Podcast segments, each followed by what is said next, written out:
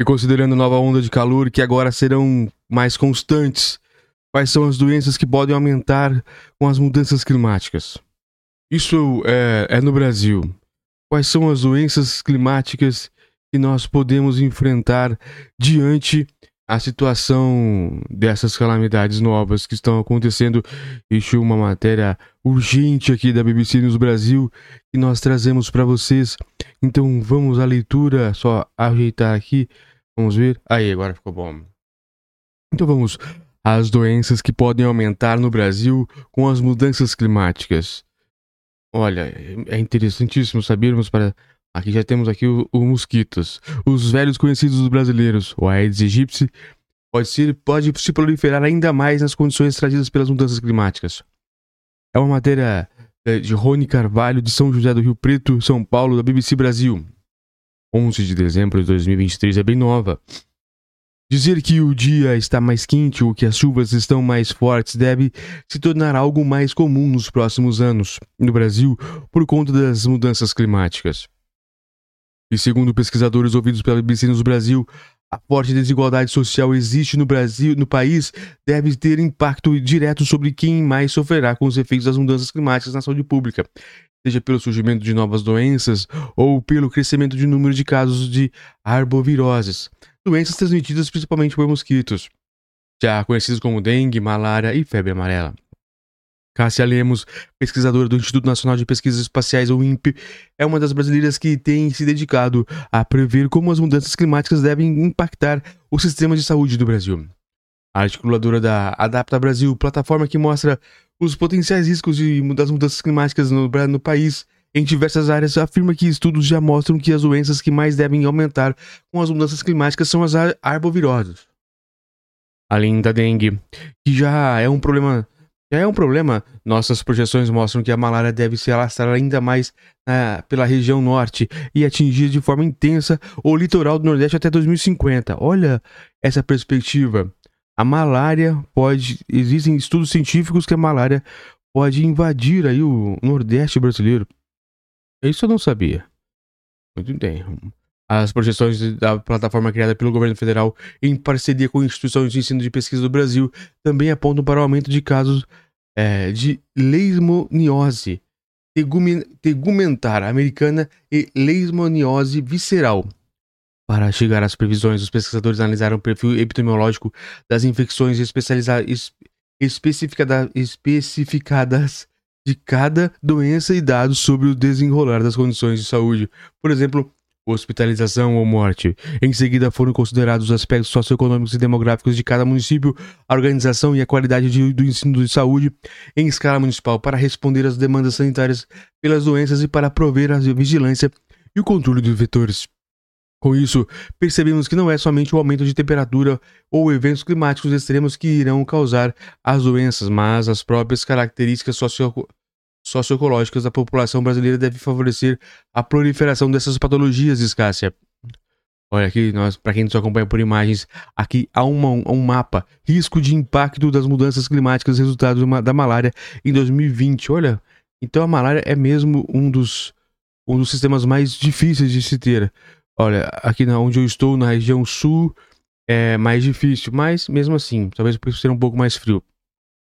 Vetores mais resistentes. Para Leandro Gurgel, pesquisador da Fundação Oswaldo Cruz, a Fiocruz, outro fator que deve contribuir para que as arboviroses sejam um problema maior no futuro é que os mosquitos pernilongos levam ao pé da letra a teoria da seleção natural de Charles Darwin. Todos nós temos um limite de tolerância de temperatura, seja superior ou inferior, mas que temos notado é que os vetores se adaptam cada vez melhor a esses extremos climáticos. Isso os torna um problema cada vez maior para a saúde pública do mundo pois mais resistentes. Os mosquitos possuem mais, mais exemplares e, consequentemente, conseguem atingir mais pessoas transmitindo doenças, aponta Grugel. Como exemplo, o pesquisador da, da cita a capacidade de reprodução do Aedes aegypti, um dos vetores mais conhecidos dos brasileiros para transmitir a dengue, a chikungunya e a zika vírus. O Aedes aegypti é um mosquito que cada vez mais está se adaptando às mudanças do clima. Olha que mosquito bandido mesmo, né? Antigamente ouvíamos que ele somente se reproduzia em água limpa e parada. Hoje em dia, por exemplo, sabemos que ele se reproduz em lixo, água suja e que o ovo do mosquito pode se manter viável por mais de um ano sem água. É uma praga. Mas o pior é que hoje em dia não é apenas picando uma pessoa contaminada que o vetor se, que se contamina e transmite a doença. O simples fato de uma fêmea grávida de Aedes aegypti picar uma pessoa com dengue automaticamente faz com que ela contamine até 50% dos seus filhos. Ou seja, são novos Aedes que já aparecem com a capacidade de transmitir doenças em sua origem. Meu Jesus. Maior risco de morte. Aqui. Não são apenas as doenças arbovirosas que devem aumentar no futuro. Estudos mostram que doenças respiratórias, cardiovasculares e até renais devem aumentar no Brasil e a partir do acréscimo de 1,5 graus a 4 graus na temperatura média até o final do, do século. Conforme projeções do painel intergovernamental sobre mudanças climáticas, o IPCC, nas Nações Unidas. Para se ter uma ideia, uma pesquisa que avaliou os registros de saúde de 1.816 cidades brasileiras indo entre 2000 e 2015 sugere que o aumento de 1% na temperatura média pode, ser, pode ter elevado quase 1% do risco de internações para por doenças afetam até os rins. A pesquisa foi realizada pela Universidade de São Paulo, a USP, e pela Universidade de Monash, da Austrália. Segundo os, estudiosos, grande parte das doenças renais ocorrem devido à desidratação, o que deve se agravar a partir do aumento de temperatura nos últimos anos. O, ao mesmo tempo, outro estudo de saúde urbana da Universidade Latina, Salubal, publicado na revista Nature Medicina, constatou que quanto maior a temperatura, maior o risco de morte para doenças cardiovasculares e respiratórias. Para chegar à conclusão, pesquisadores analisaram a relação entre temperaturas altas e baixas demais e mortalidade em 326 cidades de nove países na América Latina entre 2000 e 2015. O que a gente notou é que, tanto para as temperaturas extremas para o baixo frio, quanto para as temperaturas extremas para cima, calor, aumenta o risco de morte para doenças. Entretanto, quanto é, quanto é maior a temperatura para cima, calor, este risco de, de, de morrer aumenta, explica Valesca Teixeira Califa, Caifa, médica brasileira que participou do estudo e coordenadora do Observatório de Saúde Urbana da Universidade Federal de Minas Gerais, a UFMG. Isso porque a exposição em longo prazo a altas temperaturas diminui a capacidade do corpo de ter uma temperatura constante, levando à insolação, síncope e exaustão ao calor, o que causa maiores chances de ter um AVC, por exemplo. Os dados somente evidenciam como mudanças climáticas não são uma pauta e deve estar ligada somente ao meio ambiente, mas todos os setores, pois, to pois todos de uma forma vão ser afetados ao aumento de temperatura e eventos climáticos extremos, afirma Valesca, afirma Valesca Caifa. Outras doenças. Também deve crescer no Brasil a incidência de doenças infecciosas e parasitárias a partir de alagamentos provocados por desastres naturais e eventos climáticos extremos em grande parte dos centros urbanos. Isso porque a chuva, a dificuldade da, da drenagem de águas e as falhas na coleta de lixo e esgoto configuram cenários propícios para os surdos e leptospirose.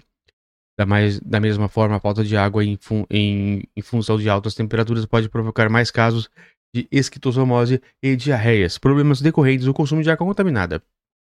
Os caramujos do gênero Bionfaria, que são hospedeiros do parasita que causa a esquistotomose, são favorecidos por pontos de água com pouca correnteza. Por exemplo, é, pode ser, por exemplo, que tenhamos um problema da, de malária no norte e nordeste, mas de dengue no sudeste. O que o aumento de doenças vai depender muito de quais são, quais vão ser as mudanças climáticas para cada região e de como é a situação socioeconômica da população.